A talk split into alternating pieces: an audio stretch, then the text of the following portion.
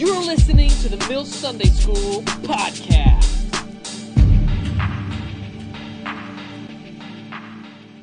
If you would uh, turn to Hebrews, the book of Hebrews, chapter 12.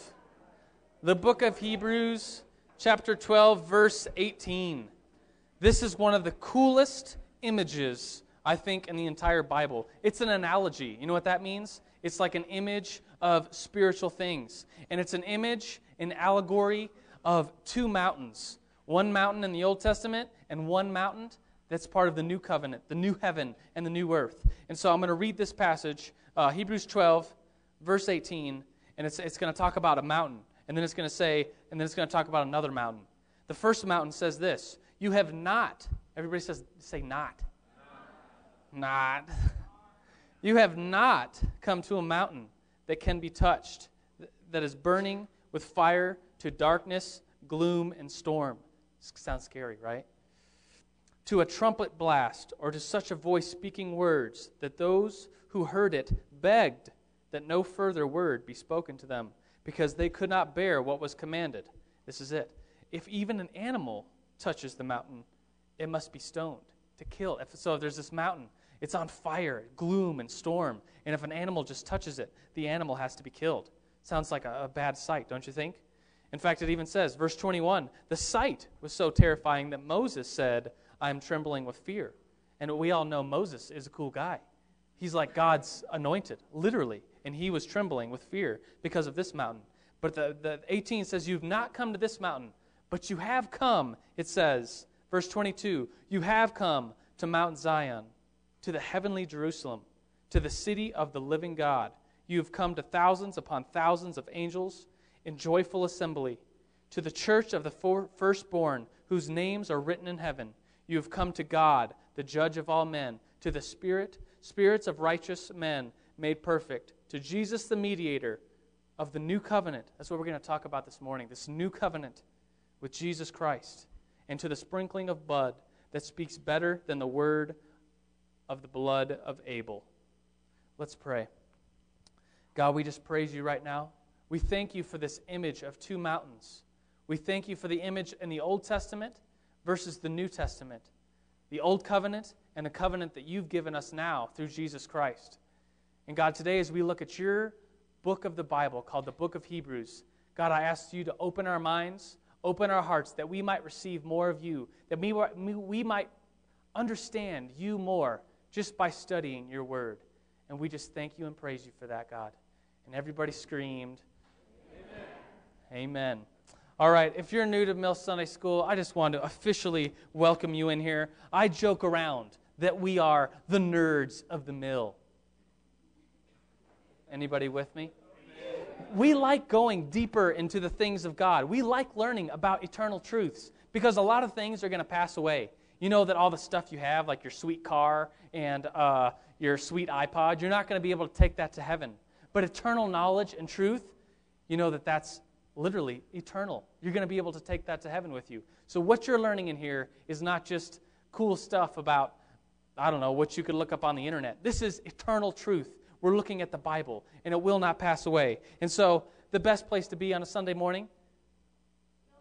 You're right, you're here. You are in the best. If you're wondering, what else could I be doing? No, you're here. This is the best place to be. The eggs and the bacon proves it. The eternal truth that you're about to learn will prove it even more than the bacon and the eggs. And, uh, and all this month, we are going to look at the book of Hebrews. It, I've just decided this week that the book of Hebrews is my favorite book of the Bible. Anybody else like Hebrews, the book of Hebrews? I love Hebrews too. It's so cool. And, and so we're going to be looking at Hebrews. In fact, the very first Bible study that I ever taught, when I was in college, there was a church that I was going to. We really didn't have a college group. And so I, um, having no leadership, really at that time, experience or biblical training or any of that, decided, let's start a small group. And so I got a buddy of mine to lead worship. And then we would just, all I, all I really knew how to do was to, we'd, we'd sit around this table. There's like 10, 15 of us. And we'd open up to a book. We'd read a little bit. And then we'd talk about it. That's what the Bible study was. But you know what? God used that, and it was so cool. And the first book that we chose to do, the first book that I ever taught on, was the book of Hebrews.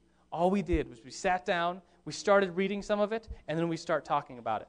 And I started realizing as the weeks passed that the small group was, I mean, the Bible study was cool, but it could be a lot better. If I went ahead and s- spent some time during the week studying the book of Hebrews with my sweet commentaries and study Bibles and concordances and just doing research, then the Bible study would be wicked cool. People would learn a lot more because then I could say, oh, this passage is similar to this other passage. Let's look at that. And so that's when I became a nerd through the book of Hebrews. And God used that. And through that experience, I was in college wanting to be a high school biology teacher. And through that experience of leading that small group, teaching the book of Hebrews, I decided, man, I want to teach the Bible. And so I get to do what I've always dreamed of doing. Isn't that cool? So, so if you're wondering, what's Joe, what's Joe going to do when he, when he grows up? I'm doing it. Right? If I'm an old man at like 95, I'm going to be right here eating the bacon and eggs, teaching you guys different books. Won't that be fun? so that's what, uh, that's what we're, we're doing in here all this month. The book of Hebrews. Um, I feel like telling you another story. You want another story? The very first sermon that I ever preached, um, I was a youth pastor in this little church in LA when I was working on my master's degree, and uh, they asked me to preach on a Sunday morning, which was a really big deal because it was like really adults, prim and proper. It was like this Presbyterian church, and uh, so the, the main pastor asked me to preach on a Sunday morning. He was like, "Don't mess up, make it a good one." so I chose a lesson that every that I think went off really great, and the pastor loved it. It was a message called "Jesus Sat Down," and what it was about was about the book of Hebrews talks about how high priests in the Old Testament make sacrifices after sacrifices. And it's a gruesome thought to think that people would bring, if you sinned, you would bring your cattle or a sheep or a goat or a bird to the high priest, and the high priest would kill it, and cut it in half, and then smear blood on the altar. And that's how your sins in the Old Testament, in the Old Promise, were atoned for. And so, day after day, these same high priests would make these same sacrifices. I mean, talk about like a bad job. I mean, like world's what's that show? that the ugliest jobs, dirty jobs. I mean, I mean, and let's yeah, it's just I mean, think about it for a second. You're killing animals and smearing blood on stuff for the atonement of sins. But then Jesus came, sacrificed himself on the cross, and then it said that he sat down at the right hand. He didn't have to continue making a sacrifice. He sat down making the completion of the whole Old Testament, saying that Jesus is the one, the true, the only sacrifice, the great lamb of all lambs that was sacrificed, and then he sat down. So that was my first message ever. So the book of Hebrews is my friend. I really like the book of Hebrews. So let's look at some cool things. In your notes, if you're taking notes, cool things in the book of Hebrews is point one. Here's some cool things that we're going to talk about. Um, number one, we're going to talk about how the book of Hebrews is the great bridge between the Old Testament and the New Testament. If somebody ever asks you, why should I even read the Old Testament? It's, it's so old. We don't do all the things in the Old Testament, like killing animals for sacrifices, like uh, stoning people when they curse their mom or dad. we don't do a lot of things that are in the Old Testament. Why even read that? Well, if you read the book of Hebrews, you will understand why the Old Testament is important and how the New Testament with Jesus Christ completed or fulfilled all of the Old Testament. Another cool thing that we're going to talk about, number two, Melchizedek. Have you ever heard of Melchizedek? It's a weird name. If I ever have kids, I, I will ask my wife if we can name the boy Mel. She's saying no. Never mind. just kidding. Just kidding. There's this really weird story in Genesis, and it's, it's, it's just that. I mean, I say a lot of things are weird, but this is legitimately weird. Where a guy, a guy named Melchizedek um, comes to Abraham. There's no history about the dude. It just says he's king of Salem, and, he, and he's a priest of the God Most High. And if you're reading the Genesis uh, and you get up to chapter 14 where the story is, the guy just comes out of nowhere. I mean, he's a priest of God himself, but, but like he didn't know about the Bible. He didn't know about, uh, the Bible wasn't even written then. I mean, he just, God must have just spoke to this dude. And then so Abraham and him, Abraham gives him a tenth of his money, and it's just this weird little passage. But the book of Hebrews talks about Melchizedek eight times. They say that Jesus is in the line of Melchizedek. And so we'll talk about all that. That's just a cool thing to look forward to. Number three, are you saved by works or are you saved by faith? It's a really interesting phenomenon. But did you know that the book of Hebrews and the book of James are right next to each other? The book of Hebrews says that you're saved by faith alone. And then it says it uses Abraham as the example that you're saved by faith alone. And then the next book, it says, in the book of James, it says, You foolish man. This is James 2:20. I'm just going to read it really quick. You foolish man, do you want evidence that faith without deeds is useless? Was not our, Abra- our ancestor Abraham considered righteous for what he did when he offered his son Isaac on the altar? You see that his faith and actions were working together, and his faith was made complete by what he did. So James says that you're saved by faith and works. And then he uses the same dude to prove his point.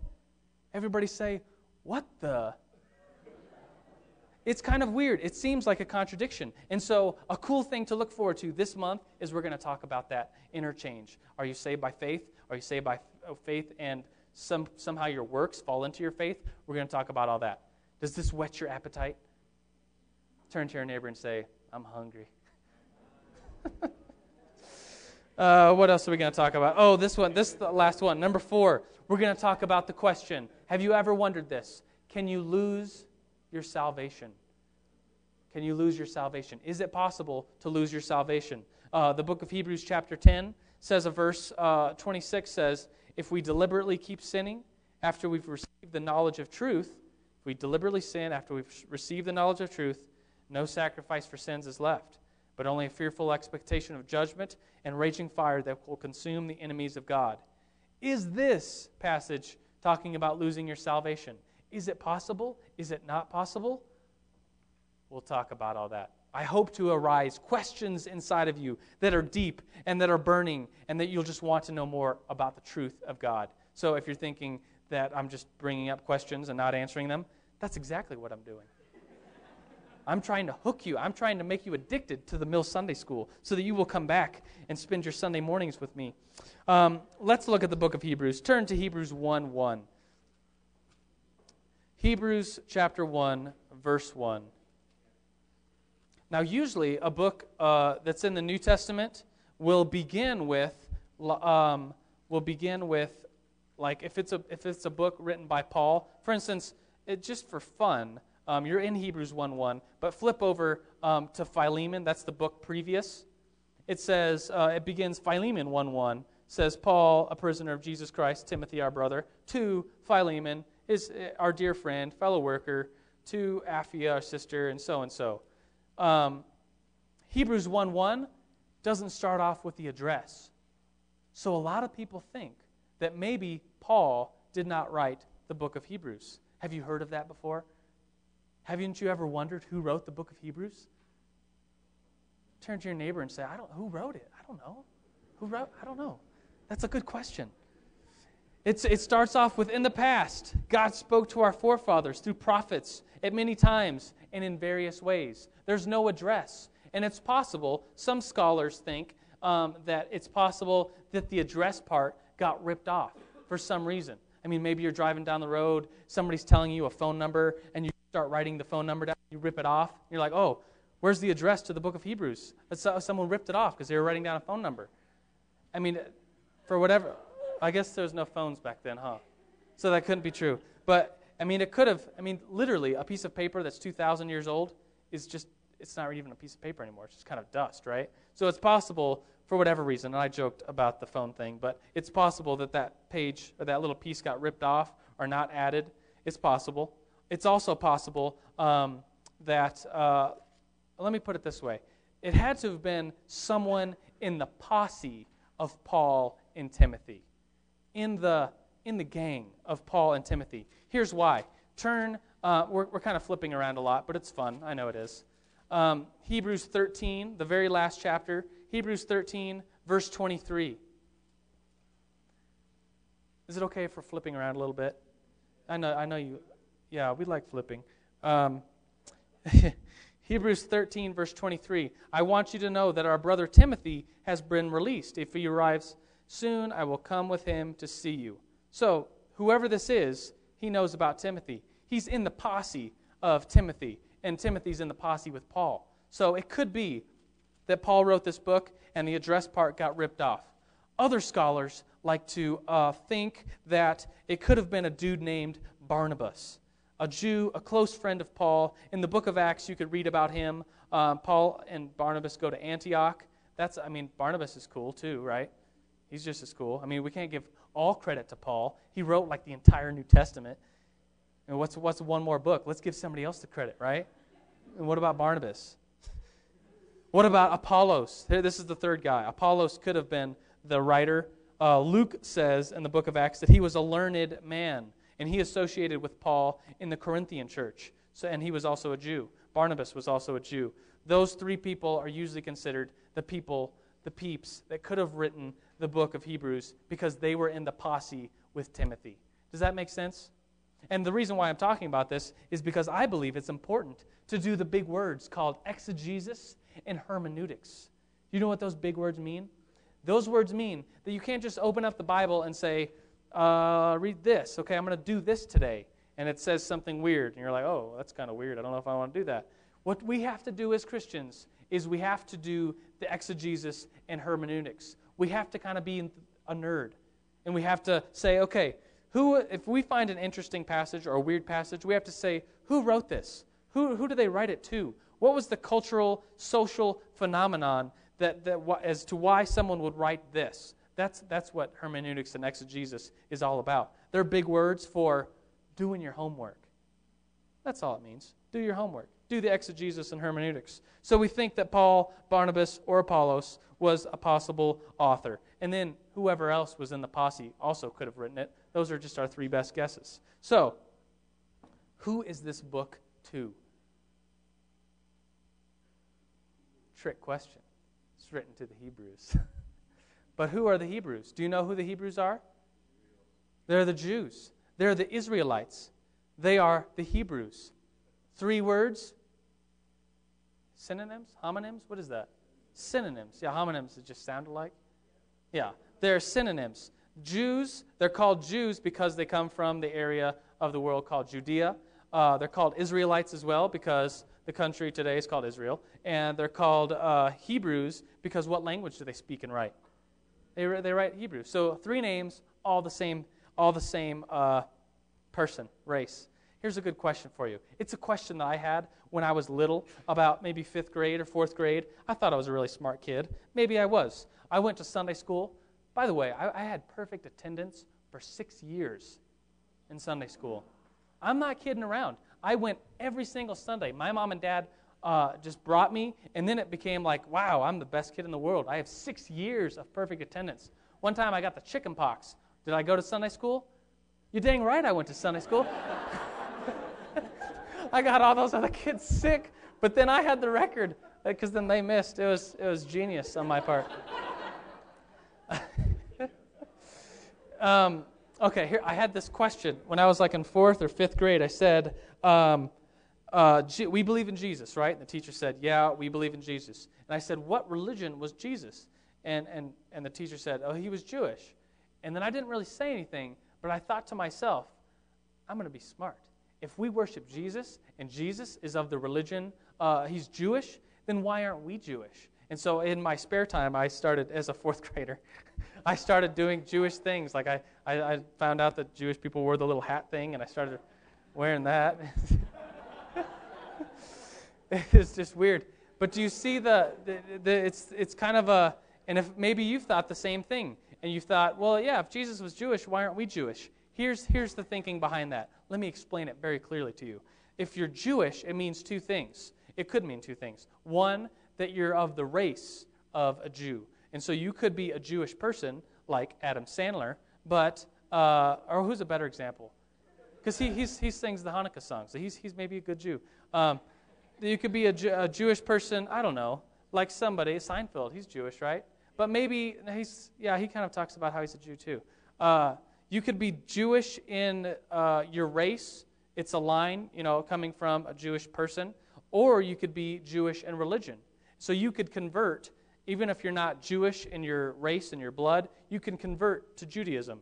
And even if you're race and your blood, you could be a, a Christian, for instance. And those Christians that are Jewish by blood are usually called Messianic Jews or completed Jews. Have you heard of that term before? That's just what they're called. Is anybody in here Jewish? Really? That's sweet. okay. Um, uh, you know, Aaron Stern's like a quarter Jew. That's kind of cool. Whatever. Um, so here, oh, here's here's what I was talking about. Um, so Jesus was Jewish in his race, but and he was also he followed the Old Testament. He believed in the Old Testament. But are you ready for the kicker? Jesus was God.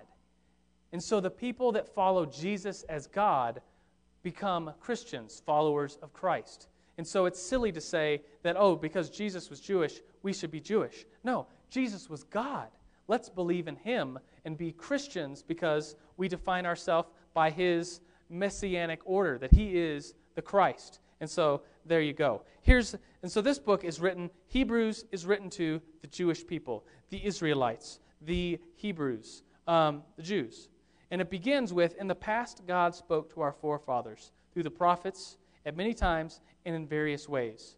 And I think the author does a great job of beginning right there. Because if you're a Jewish person at, at the time around Jesus, uh, we think that this book of Hebrews was written around 60 AD, maybe 30 something years after Jesus had died on the cross. If you were a good Jew, here, let me explain a little bit about what it means to be a good Jew. A boy a little boy at the time uh, of six years old, if they're Jewish, and, and, and they would start school.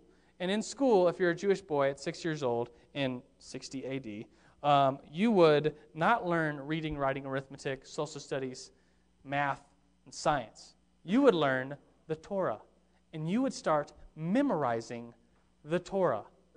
You know what the Torah is? The Torah is the first five books of the Bible. It's right here. Genesis, Exodus, Leviticus, Numbers, Deuteronomy. This huge chunk of Bible is called the Torah, the teaching. And a good little Jewish boy going to school would start memorizing the Torah. Think about that. I started memorizing the book of Hebrews. You know how many verses I got? I got three. I, I, could say, I could say the first three verses of the book of Hebrews. Now, if I was a good little Jewish boy at the age of six and I took a whole week and memorized three verses, they would take me out into the playground and kick me and dump dirt on my head and say, Pick up the pace. We need to at least memorize one chapter per week if we're ever going to memorize the Torah by the time school is done. And for them, school was kind of done when they were 10 years old. So between the ages of 6 and 10, every little boy I'm sorry, girls at that ancient culture uh, didn't go to school. This just wasn't a part of their culture. Just little boys. And so between the ages of 6 and 10, most boys would memorize the entire Torah Genesis, Exodus, Leviticus, Numbers, Deuteronomy. So as you're thinking, if you've ever tried reading through those books, you're like, oh, this is so boring. I'm bored to death. Think about that little Jewish boy. Not just having to read it, but having to memorize those lists of names and those boring part, parts of, of the Torah. Think about that for just a second. And then you'll be like, oh, life isn't so bad. I just have to read it. I don't have to memorize it, like this poor little Jewish boy.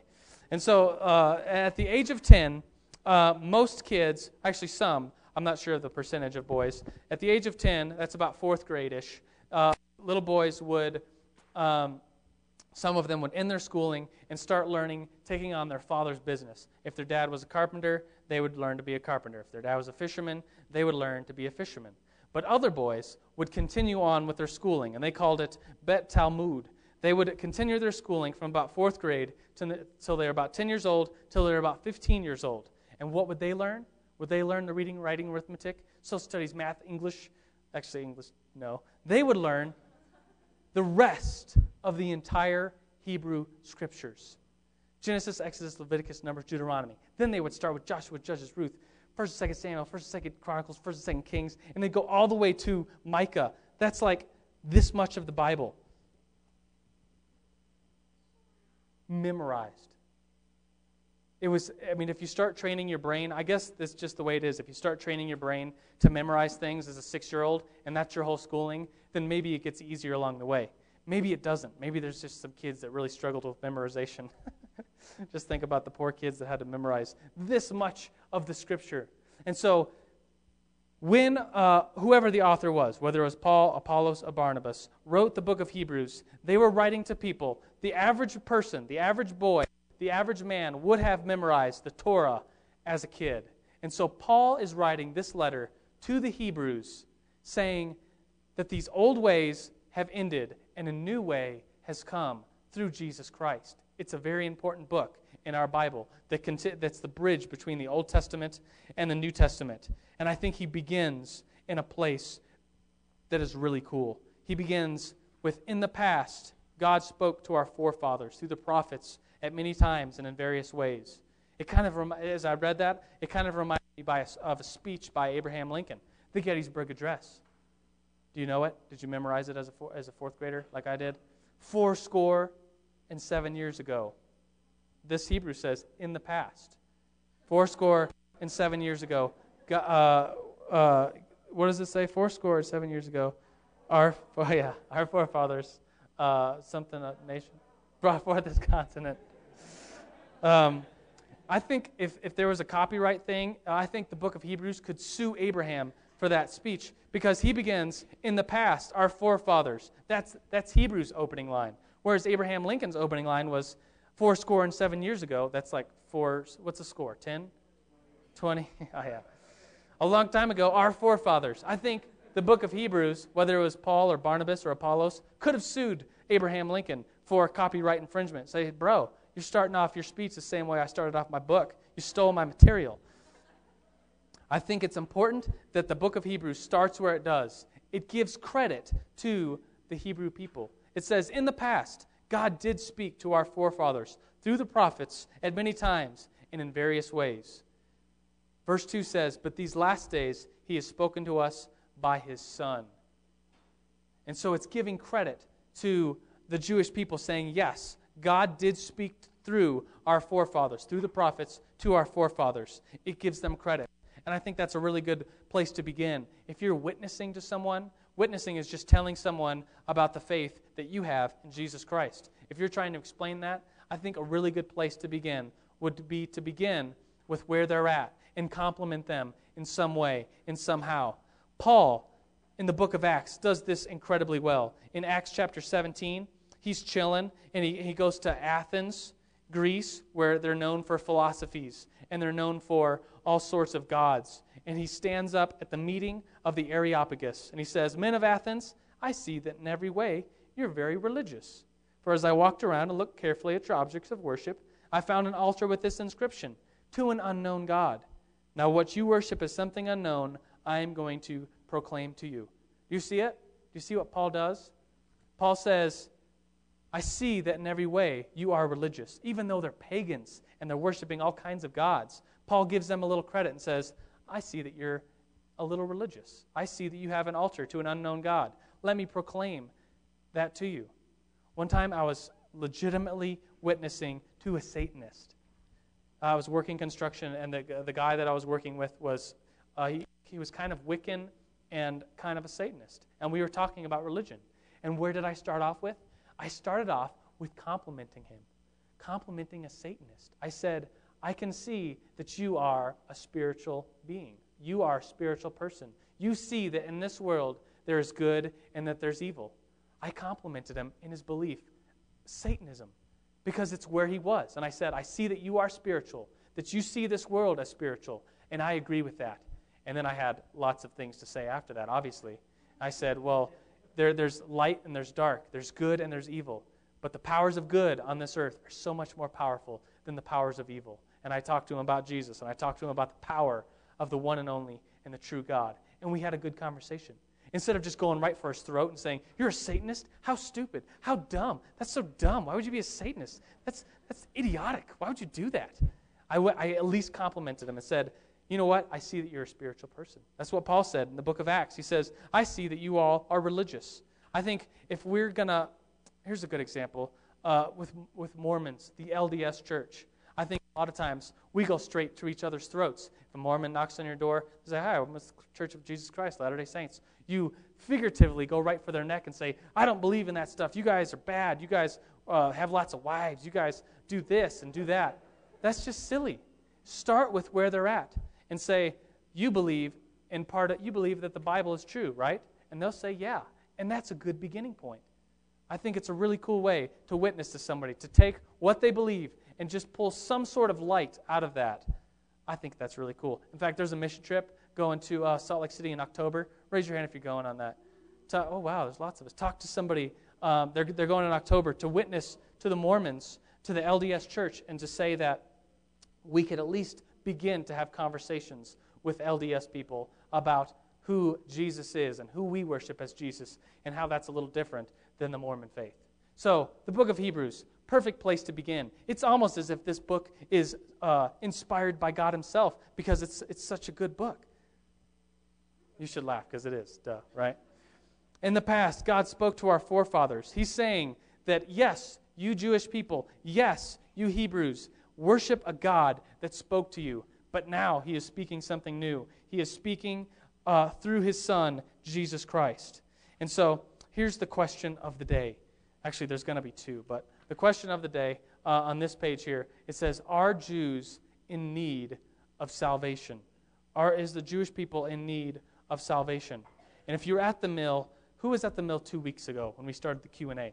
Q&A is questions and answers. If you weren't there, uh, what everybody in the entire auditorium, all 1,000 or so of us, got a 3 by 5 card, and we wrote down a question for Aaron Stern, and Glenn Packiam was there, the worship leader. Uh, and he up there had a stack of a 1,000 3 by 5 cards, and he went through and answered, um, I guess, just a couple compared to the 1,000 that were there. But one of the questions was, one of the questions said something like, I'm witnessing to a Jewish friend of mine. And do you remember this question? And Glenn answered it. And uh, the question was about um, how do I show her that Jesus is the way?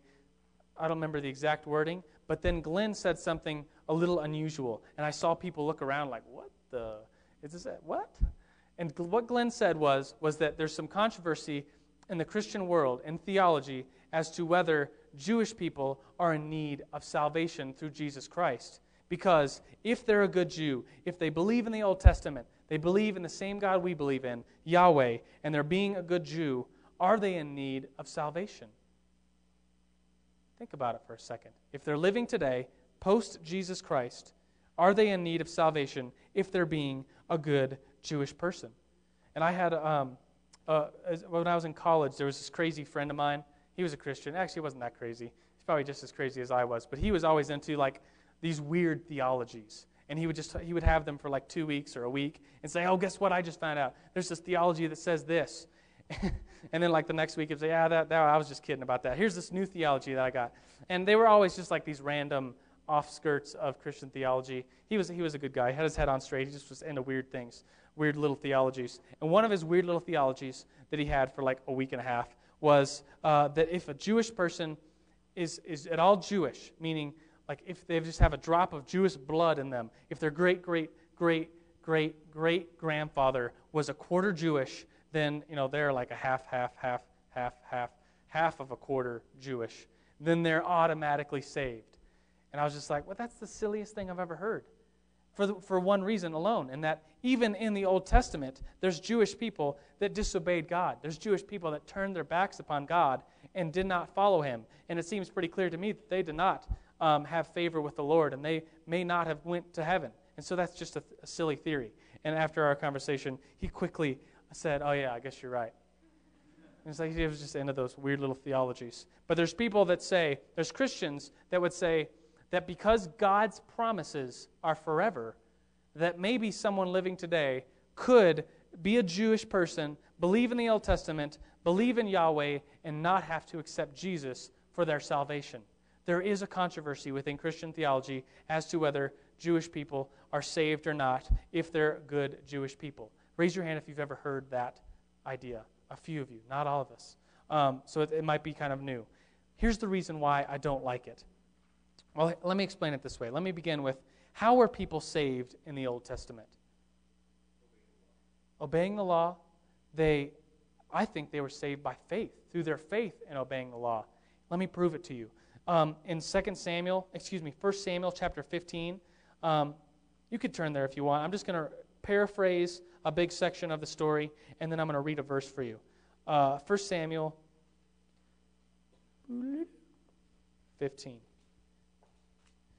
1 Samuel 15 talks about Saul and how Saul was the king over, over Israel, king over, uh, was he king over Judah? I don't know. That's, that's like a trivia question for you. Um, Saul was the king over the Jews, and he was commanded by God to go into this neighboring city and destroy it.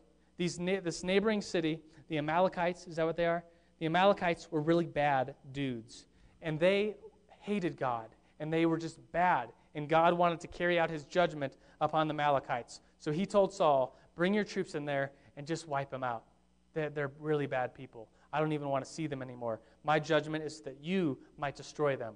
And so Saul went in and he killed everything, almost everything. He was instructed to kill everything, even the cows. I mean, people against the ethical, people for the ethical treatment of animals would have a heyday with this passage because God told Saul to kill everything. And in those days, the livestock was, was cash. I mean, they didn't have, you know, money like we have in our pocket or credit cards. Cash was the animals, and you bought and sold things according to animals. And so uh, Saul went in and he, did, he saved some of the cattle for himself. And his justification was, oh, out of all these cattle, I'm going to save some of those best ones and then sacrifice them to God. Did he obey God? No, he did not. God told him clearly, kill everything.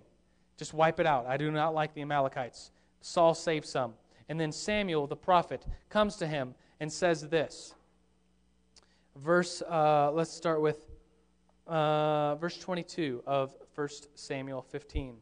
S- Samuel replied, Does the Lord delight in burnt offerings and sacrifices as much as in obeying the voice of the Lord?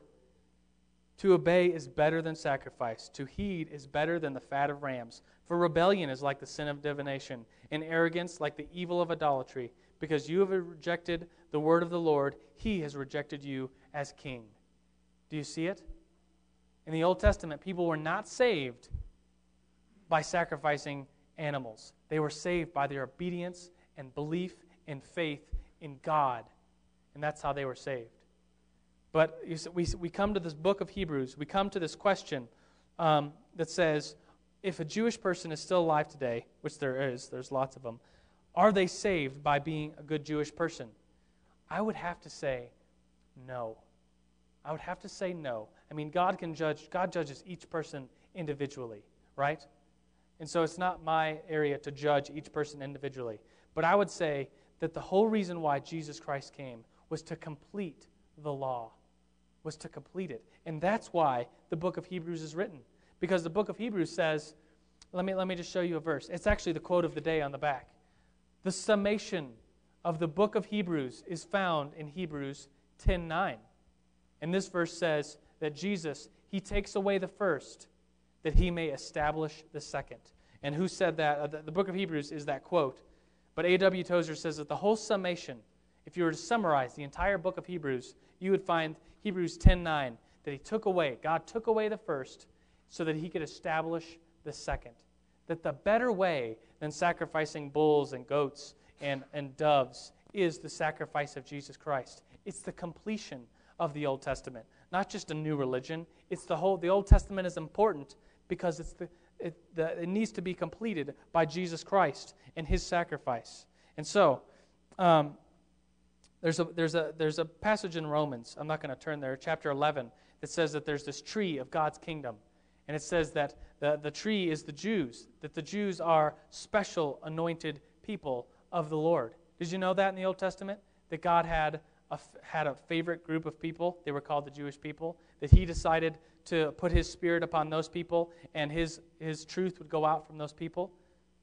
It almost seems, I've had people say, doesn't that seem kind of mean? Doesn't that almost seem a little racist that God would just choose one group of people out of all the people on the earth? And, and I mean, I would hate to call God a racist. I mean, that's just kind of silly to me. But there, there's something about that that just says God is bigger than who we are. God, if, if we could explain God totally away, if we could say God is just like this, He's in this little box, this is just how God works, we almost have to say that you have to be wrong about some of that because God does not live in a box. God's too big to understand. And so, for some reason, God chose to have the Hebraic people represent Him on the earth until the time of Jesus came. And then J- Jesus opened the door for every single one of us to inherit the kingdom of God. That's kind of just how it works. I don't know why it works that way, but that's how God worked it on this earth. And so, and I should say that e- even if even some neighboring tribes could convert to Judaism and become um, believers in the Old Testament. Like, you had to be Jewish in order to be saved. Lots of people came to know God through the Jewish people that God had on the earth. So I say all that to say, um, to, I guess, to ask a question, because it kind of seems like God changed his mind. That's the last question in your notes. Does God change his mind? If, they, if he had this way of salvation in the Old Testament, and then it changed with Jesus Christ, how he deals with us changed, does God change his mind? It's a good question, don't you think? Is it possible for God to change his mind? Does anybody want to throw up a hand? Yeah, Bruce. Do you guys see that? That's genius. Give Bruce a hand.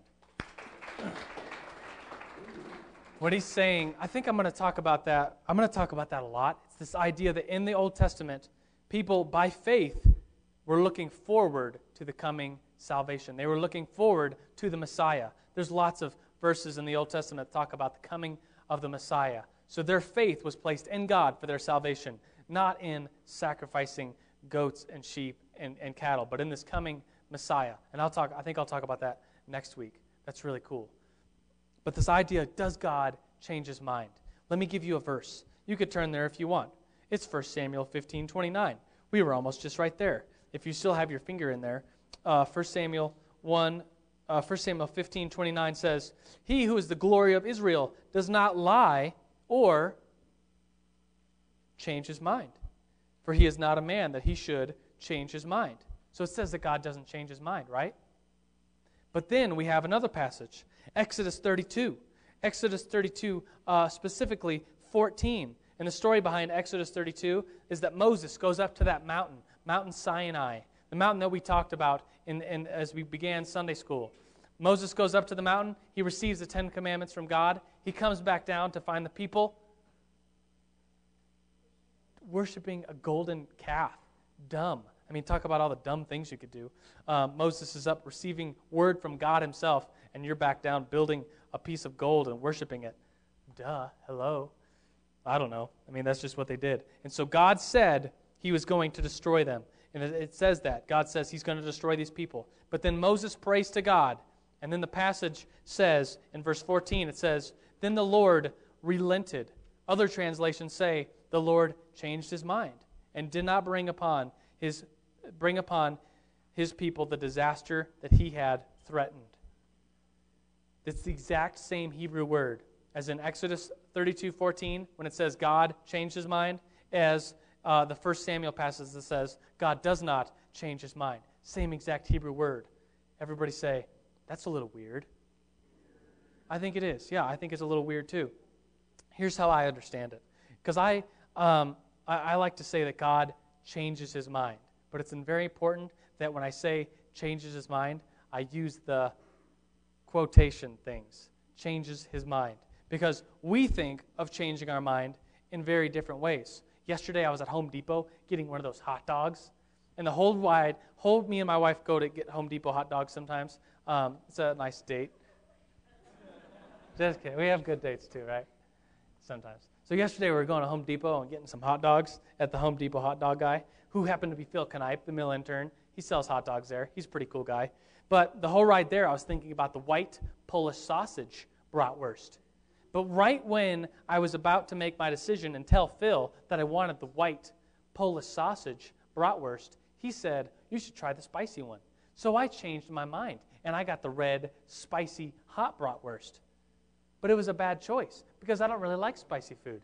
So then I was eating this bratwurst that I didn't even like. It was too spicy. And then I wanted to change my mind again and get the white Polish sausage bratwurst. So I changed my mind because I didn't know everything there is to know about those bratwursts. Do you see it?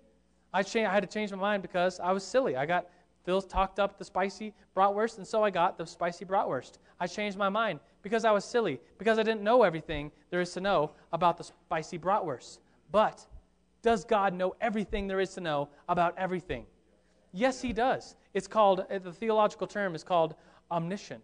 He knows everything. Everything.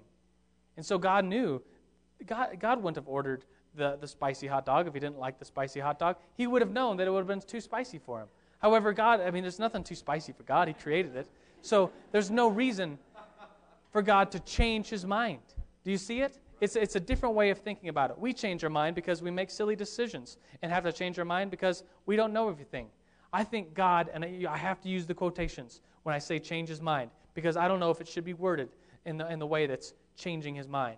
But I think it, whenever we see God changing his mind, it's in the form of relenting. That God says, I'm going to kill all these people because they've made me mad. But then Moses gets down on his knees and prays. And then God changes his mind towards the side of grace and says, Okay, I will show grace. In the, in the book of Jonah, there is an example of God going to kill the Ninevites. And Jonah prays, and Jonah witnesses to all the city of Nineveh that God says he's going to destroy. And then you know what it says? It says that God relented. He changes his mind and does not kill all of Nineveh because people asked him to.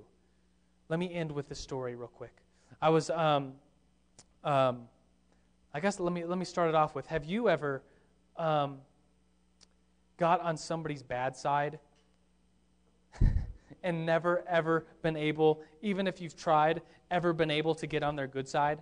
I remember a job I had when I was in high school, and I went to high school in Germany, which is kind of weird, but my dad was in the Air Force, so it was an American Air Force base, American um, high school just everybody around was American. It was like this American island inside of Germany. And so during the summertime, every single high school kid wants to get a job, right? To get some money together, unless they have to go to summer school. Um, so I wanted to have a summer job. But you can't just go out into Germany and say, start looking for jobs because you're not a German citizen. So you had to go through the summer hire program at the Air Force Base. And it's, it's weird. I don't know how they got away with this. But back in my day, um, the minimum wage was like $5 and five cents or something like that. What's it now? But six, really? Wow, that's a lot of money. Um, um, it was like five bucks, five fifty maybe back then. Some reason, somehow, they were the government was able to pay all these high school kids three twenty-five per hour. But it was the only job that was available. So we just we complained about getting slave wages, but then every single one of us were dying to get these jobs because it was the only job to get. And I got the job of um, they were going to clean out this warehouse, strip it, and then do construction in there. Uh, strip it full of, like, there's just junk in there, like desks and uh, chairs and just trash in this old warehouse. And our job, there was like five of us, was to get all this trash out of there. It was going to take like the whole summer. It was chock full of just junk that had been stored up in this old warehouse. And so we are instructed to throw everything away. And we are instructed, you have to throw it away. You can't keep any of it because of the government taxes things. They can't just give out stuff. Um, you just, just have to throw it away. That's our job. Throw away this stuff. But I found this really sweet chair that I liked. And as a high schooler, um, you know how you think weird things are cool? It was like this leather, wooden, cool desk chair. And I was like, man, I really want that thing. And so I took it, and I knew I was supposed to throw it away, but I took it and I put it over by my car so that I could take it home. It was stealing. I wasn't supposed to do it. I didn't know that that was my first week on the job. I didn't know that the boss's office overlooked the warehouse and my car. So when he looked out his window and saw me taking a chair to my car, he, he went down, pulled me aside, and said, Hey, Joe, what are you doing over there by your car?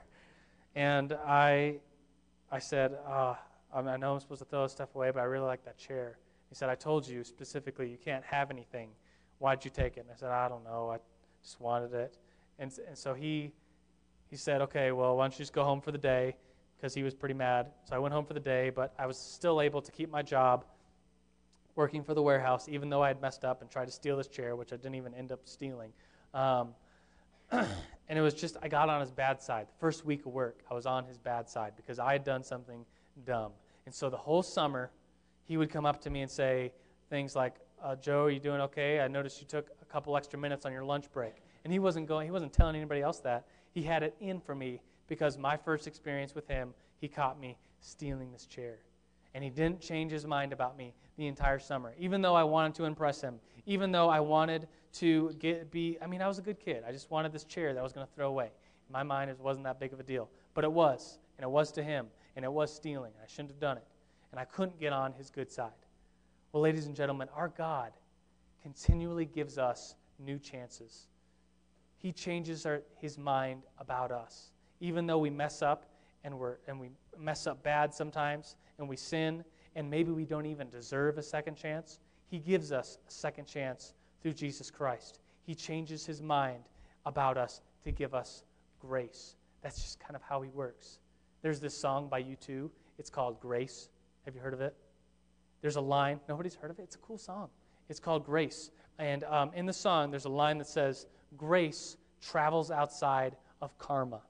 And karma, as some of you know, if you study Eastern religion, uh, Eastern, like Buddhist religions, say that if you do good things on this earth, good things will happen to you. But if you do bad things on this earth and you're a bad boy, then bad things are going to happen to you because you're bad. And it's karma coming around. But our God is God of grace, not of karma. And grace travels outside of karma and says that even though you're bad and you're doing wrong things and you're displeasing God and you can't be perfect, He pulls you out of that and shows you grace. He sent His Son, Jesus, to die on the cross to fulfill the Old Testament. It fulfills the Old Testament, it completes the Old Testament. It's not as if God just changes His mind and says, okay, I'm going to throw down a new promise. No, Jesus Christ is the fulfillment, the completion of the Old Testament and the Old Testament promise. That's the way our God works. Would you stand up and pray with me?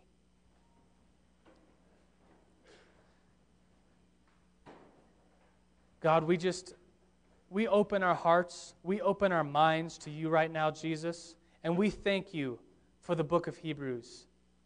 God, we thank you that you are a God that in some way changes your mind about us, that you relent and show us mercy, you show us grace when we don't deserve grace, when we don't deserve mercy. We are not perfect beings, God, but you are. And you said, but by your work on the cross, your sacrifice on the cross, that we are made perfect by knowing you, by believing in you. And that's such a greater promise than the promise that's in the Old Testament with animals and their blood. That your blood, Jesus, is so much more powerful than any animal because you covered once and for all all of our sins. And all we need to do is accept that into our hearts and into our lives. And so, Jesus, we just do that right now on a new, on a more complete level, God. Right now, we just say to you, we accept what you did on the cross, your sacrifice for our sins. We praise you. We thank you this morning. And everybody said, Amen.